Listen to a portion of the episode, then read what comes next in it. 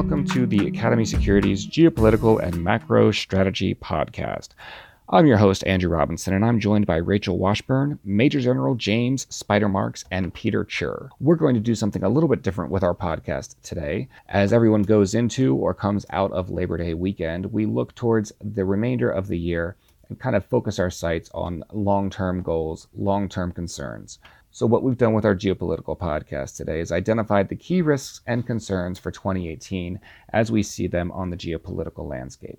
So we're going to run through several topics. We're going to talk about China and trade war. We're going to talk about North Korea's nuclear capability and negotiations. We're going to talk about Russia, cyber threats, and influence in our political elections. We're also going to talk about the United States military presence in Afghanistan, the Middle East, Africa, as well as the continuing financial crisis in Turkey. So we have a lot to cover, as I said. We're going to jump right into it. Rachel, please lead us off. General Marks, uh, as we're the summer is coming to a close, I want to highlight a couple of the subjects that we've covered um, on our podcast before. Uh, I'd love an update on where you see Chinese military expansion, and Peter, where you think the trade war is headed. Uh, Rachel, thanks very much. Um, yeah, I think uh, in advance of moving into our you know our fall period and clearly toward the end of the of the year there are several things that I think we should look for in terms of Chinese military expansion in particular. First of all, as we've mentioned before, Chinese Navy has been growing quite considerably and they've reached a level of competence and capability that we've not seen before.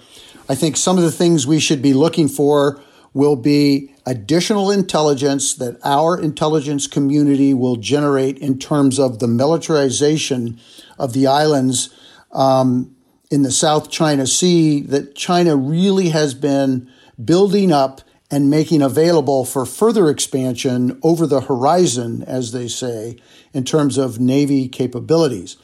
I think also we should start to see the Chinese begin to expand beyond the South China Sea and be a little bit more adventurous, and we might be able to see them more aggressively conduct operations um, through the Straits of Malacca and into the Indian Ocean.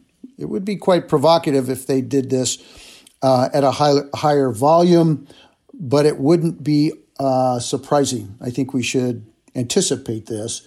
And also, the United States and the other nations that have participated routinely in these naval exercises in the South China Sea, um, we should expect the United States and the other participants to invite China to participate again. If you'll recall, we excluded China from the current exercises that had been ongoing, and it wouldn't surprise me if the United States reached out to bring China back on board. Again, this has everything to do with building trust and finding ways where the United States and other partners can cooperate with China. Peter, how do you see this same issue? Thanks, Rachel. I think the trade war is going to be very interesting. It sounds like we are on the verge of getting a deal with NAFTA. So Mexico and Canada have been coming to the table. I think that will actually put a lot of pressure on China to come up with a deal. There's signs their economy slowing down. So regardless of what is going on militarily or even with North Korea, which I know we're going to talk about next, I think China is going to be brought to the table, wants to do a deal. I continue to stick to the, my view that there is a likelihood of some sort of a deal announced ahead of the midterm elections, though I do think it's really going to involve China agreeing to buy things they were already going to buy from us, like liquid natural gas, and it's not going to do enough to prevent the intellectual property theft that we would like, and it's not going to truly open markets in a reciprocal way. So I think markets can be a little bit disappointed, but I do think we are headed towards a trade deal on the back of what looks like one with NAFTA. All right, sir. North Korea, it was the big story all last year. We've covered it a lot. And since the summit, it seems like it's kind of taken a, a backseat on the headlines. But as a firm, we've consistently said tensions are still as high as they've ever been. And most recently, we've seen that potentially the diplomatic efforts have taken a few steps back. Sir, where do you see the North Korea problem today? You know, our um, our on again, off again relationship with North Korea, frankly, is a good thing to have because forever it's been an off relationship with North Korea. So there's goodness in the fact that we're having some level of dialogue. Um, we heard just yesterday that the Secretary of Defense, Jim Mattis, has indicated that the United States will not back down from military exercises on the Korean Peninsula and in the region, other than those major exercises where we've suspended them for the time being. So I think conditionally based, um, the United States will at some point resume the talks. You know, the president has just um, suggest, had not suggested, but told Secretary of State Pompeo not to go to North Korea. So that visit was suspended. But I think we're going to see Secretary of State picking back up in terms of direct engagement with North Korea. We're going to see the military in South Korea and in the region continue to exercise and maintain readiness. I mean, that's why we have a military is to ensure that we can we can exercise, maintain a high level of readiness, and ensure that we can protect our national interests. I am still concerned that we have not made discernible progress with North Korea in terms of the very specific requirements that were voiced, not codified in a contract or an agreement, but were voiced in Singapore that denuclearization was the aspirational goal and that efforts would take place to move in that direction. As we've said, denuclearization on the peninsula is probably never going to take place. But to reduce the level of tension, we have to be able to freeze production. We have to be able to freeze the number of missiles they have in place. We have to be able to have a dialogue so we can move with some cadence in the direction toward decreasing tensions. But the fact that we're talking is a very good thing. Spider, I think that's great. And I think markets have behaved actually quite rationally on this. The markets did not get overly excited when that um, deal was announced after the summit. And the market hasn't reacted too negatively either, as now there seem to be some hiccups. So I think the market actually understands what you've been saying, that this is going to be a process and it's going to take time and there's going to be steps back and forth. Um, but we, I think, are putting the right pressure on and moving the right direction. General Marks, as we enter September, another anniversary looms. Uh, we are nearing 17 years of the war in Afghanistan. Recently, we've heard talks about potential privatization. Sir, what do you see for the future of the conflict in Afghanistan? Well, thanks for the question, Rachel. You know, uh, it, it's humbling and it's a tad shocking to realize that 17 years we've been in a conflict in Afghanistan. It's reached a level where it's it's fair to say that we are in a continual state of conflict, albeit the numbers will not be huge, but we will continue to deploy young men and women into harm's way to try to stabilize, stabilize a very, very troubling part of the world. Um, I think what's going to happen, certainly the level of privatization in terms of our engagement, our military engagement, is always an option, but it's not the option of first choice. The United States will maintain a military presence it will fluctuate between what we've seen in the recent past, what we have today, in the range between five to 10,000. We reserve certainly the right to increase that or to decrease it. But I think there's a minimum amount of presence that we have to have in place to ensure that the Afghan military and law enforcement capacity has reached a level um, where they can be self sustained and there's a level of professionalism that gives the United States and regional partners and the partners that have sacrificed so greatly in, in this part of the world the confidence that we can decrease our physical presence and have the confidence that our ability to continue to engage, hopefully in terms of some economic growth and certainly a minimal level of security, can be in place. Um, so, really, the summary is the U.S. military presence really has no horizon. We will continue to see military presence there certainly privatization could increase. And one of the key elements in all of this is what does our relationship with Pakistan look like? And how can we continue to apply appropriate pressure?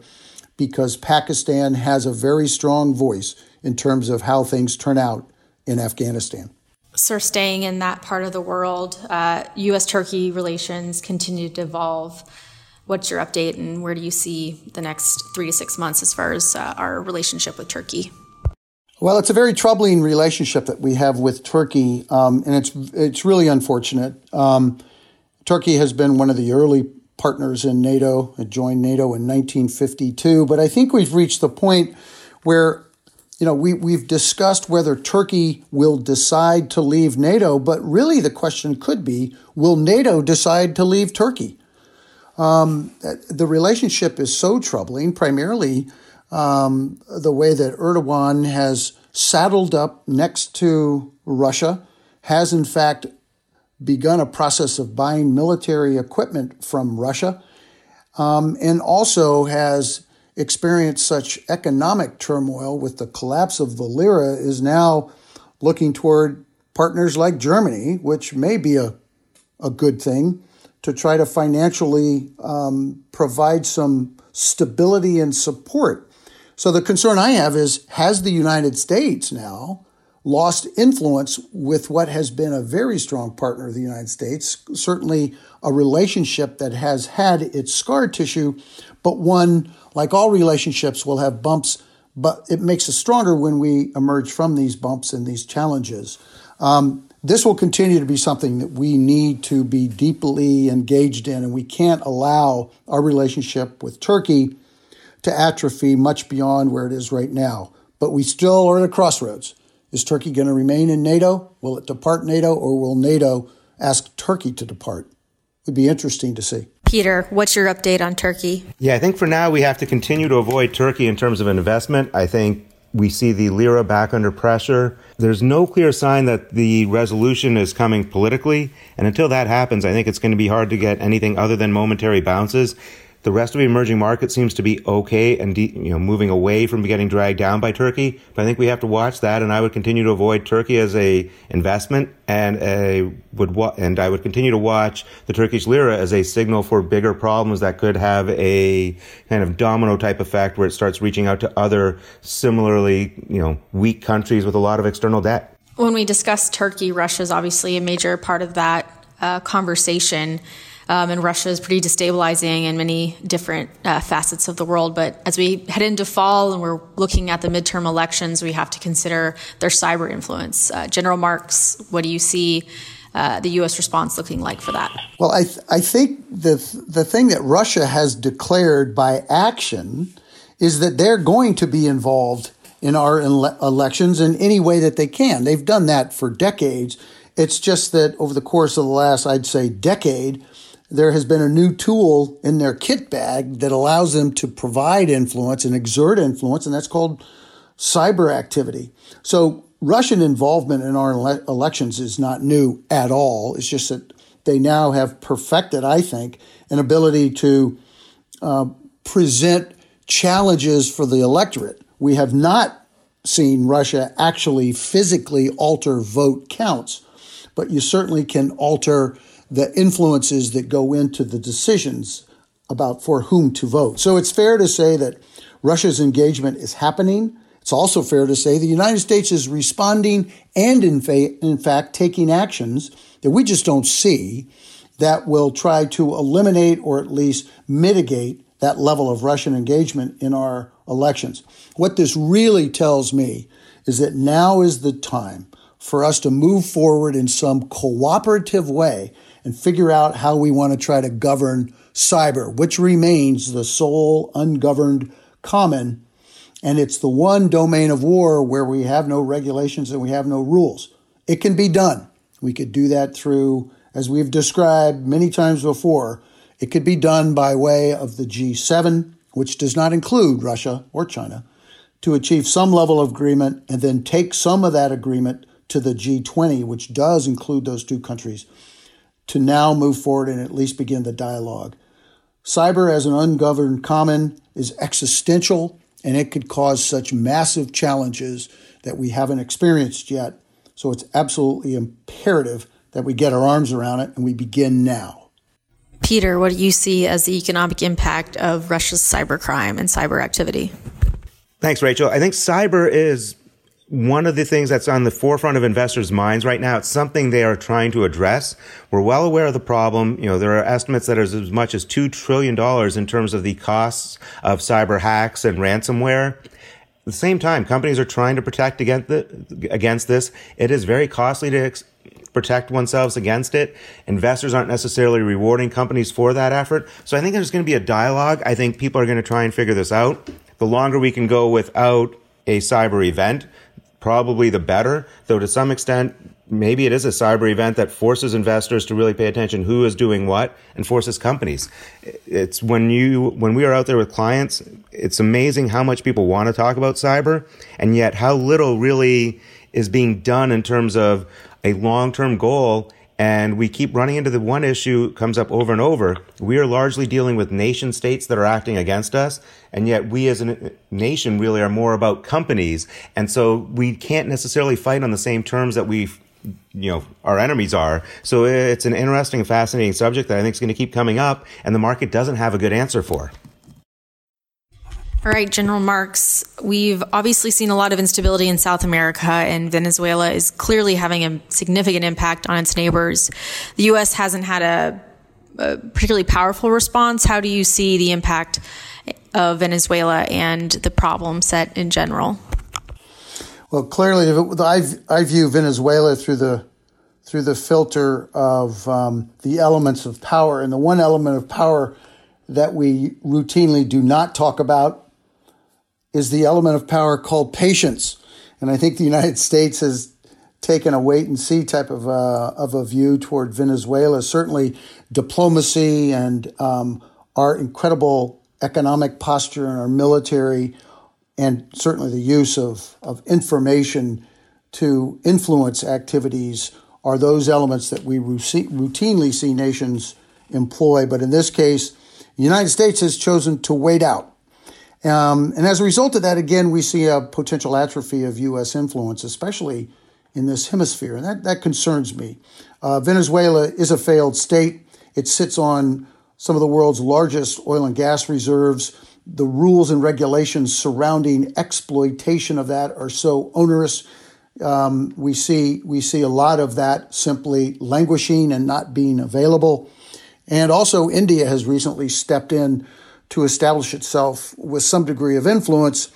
Um, they are, they, India, are now an immediate winner in this regard, but they have to be cautious. You know, if the entire ship of Venezuela, the Venezuelan ship of state collapses, then India would be certainly damaged as a result of that. So I think Venezuela may collapse of its own weight. And if we do, that becomes a much bigger problem than we're currently seeing. That's what concerns me most.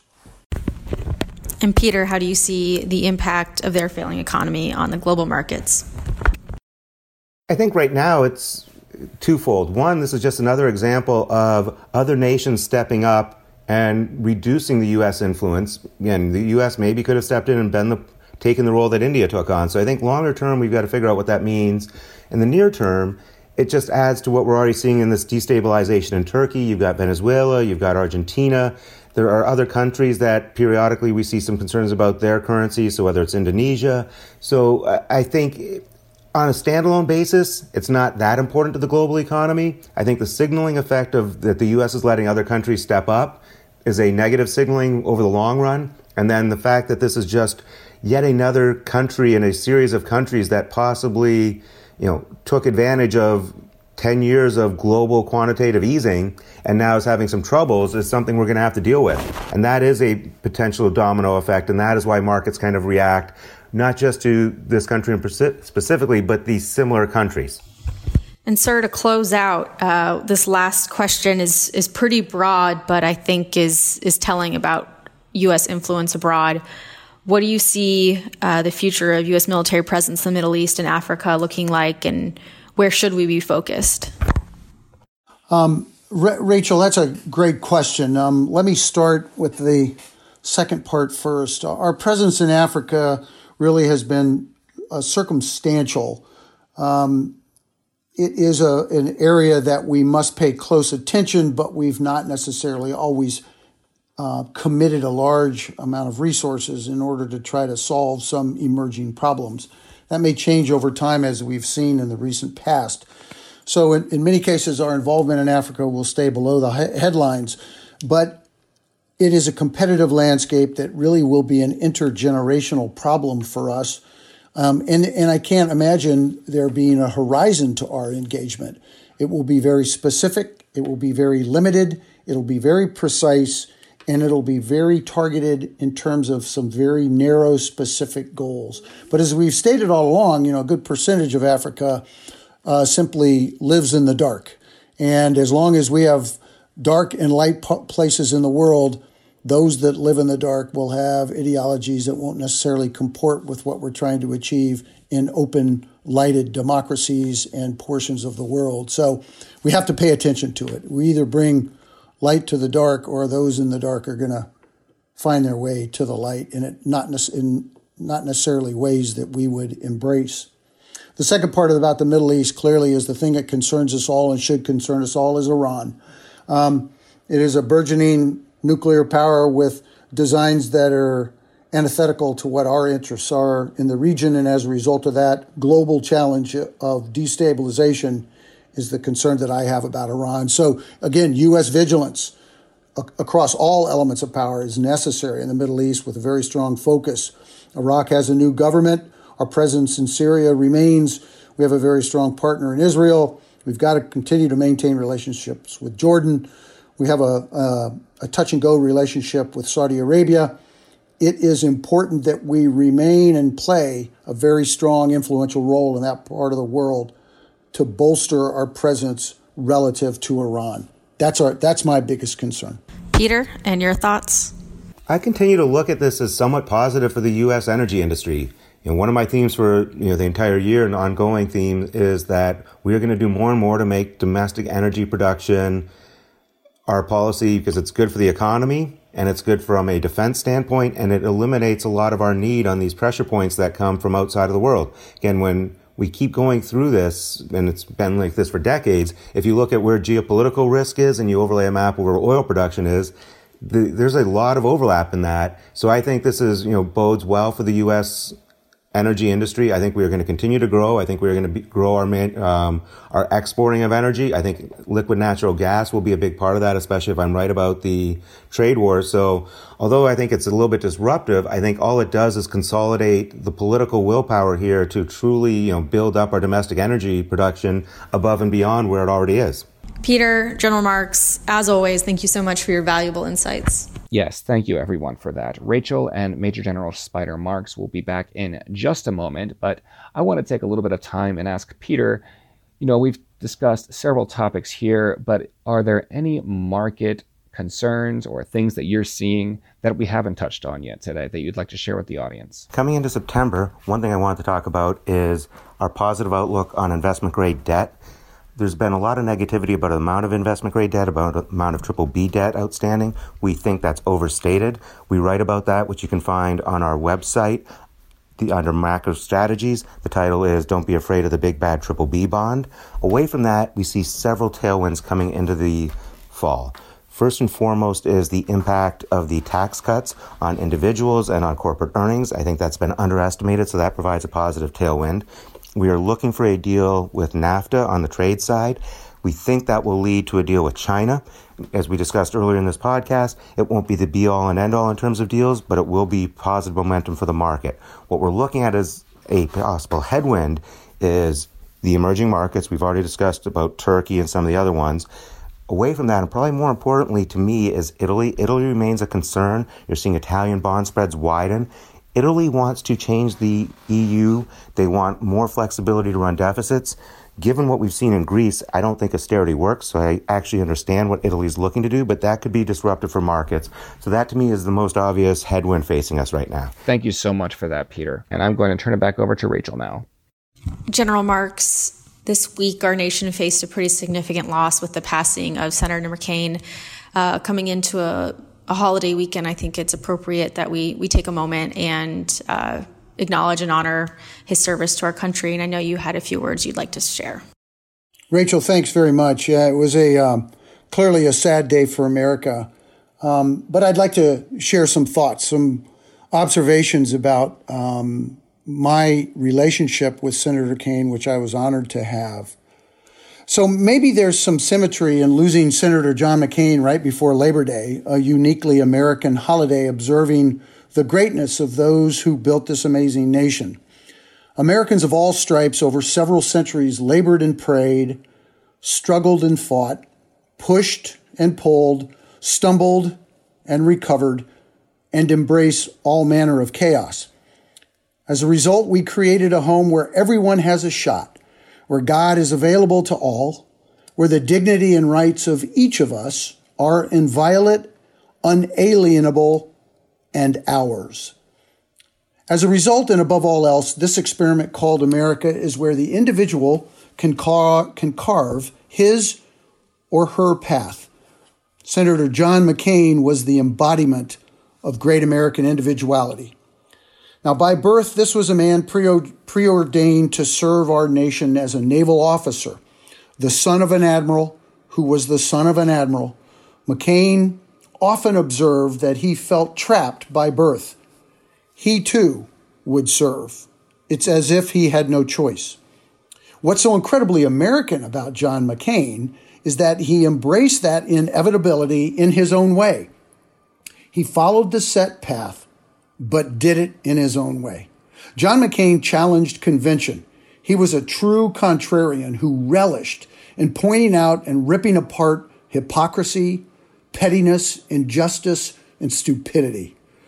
Many of his battles were foolhardy, and by his own admission, he should have walked away. But McCain loved a good fight. He lived by the words of President Teddy Roosevelt, who shared with us it's not the critic who counts, not the man who points out how the strong man stumbles or where the doer of deeds could have done better.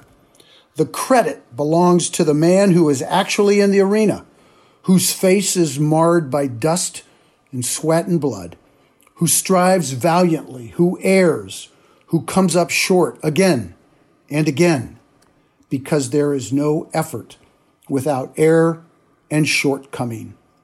Senator John McCain was our generation's Teddy Roosevelt. Now, I knew John McCain, and I was blessed to serve with him at various times in my career. My relationship with him was purely professional, but I did get a peek into his personal ebullience, irascibility, irreverence, and shining brilliance, but most importantly, his deep humility. Any man who has lived five and a half years in a box with periodic departures from that box to have his limbs broken, remains at his core a humble, thankful man. More than others, he felt that life is a gift. John McCain showed me how to embrace life, to sprint and jump at every chance despite my doubts. He showed by example that you must create the outcome, never let the outcome create you. Now, I first met Senator McCain a month after 9 11. As a general officer in the United States Army, I was required to travel to Capitol Hill and meet with key congressional leaders. We were a nation going to war. Senator John McCain was obviously one of those leaders who would help us navigate those troubled, choppy waters. I was ushered into his office that was decorated with tributes to the multiple broad influences in his life the Navy, the Senate, the great state of Arizona, and his amazing family. My salute, a faux pas for this soldier, since the Navy does not render salute indoors, was followed by an almost angry, What the hell are you up to, General? Now, not expecting that greeting and feeling a tad harmed, I responded with an equally brusque, Sir, I'm obviously an interruption to your day. I did an about face and departed. I offered no other words. I did not wait for any guidance and I left confident that I'd never see John McCain again.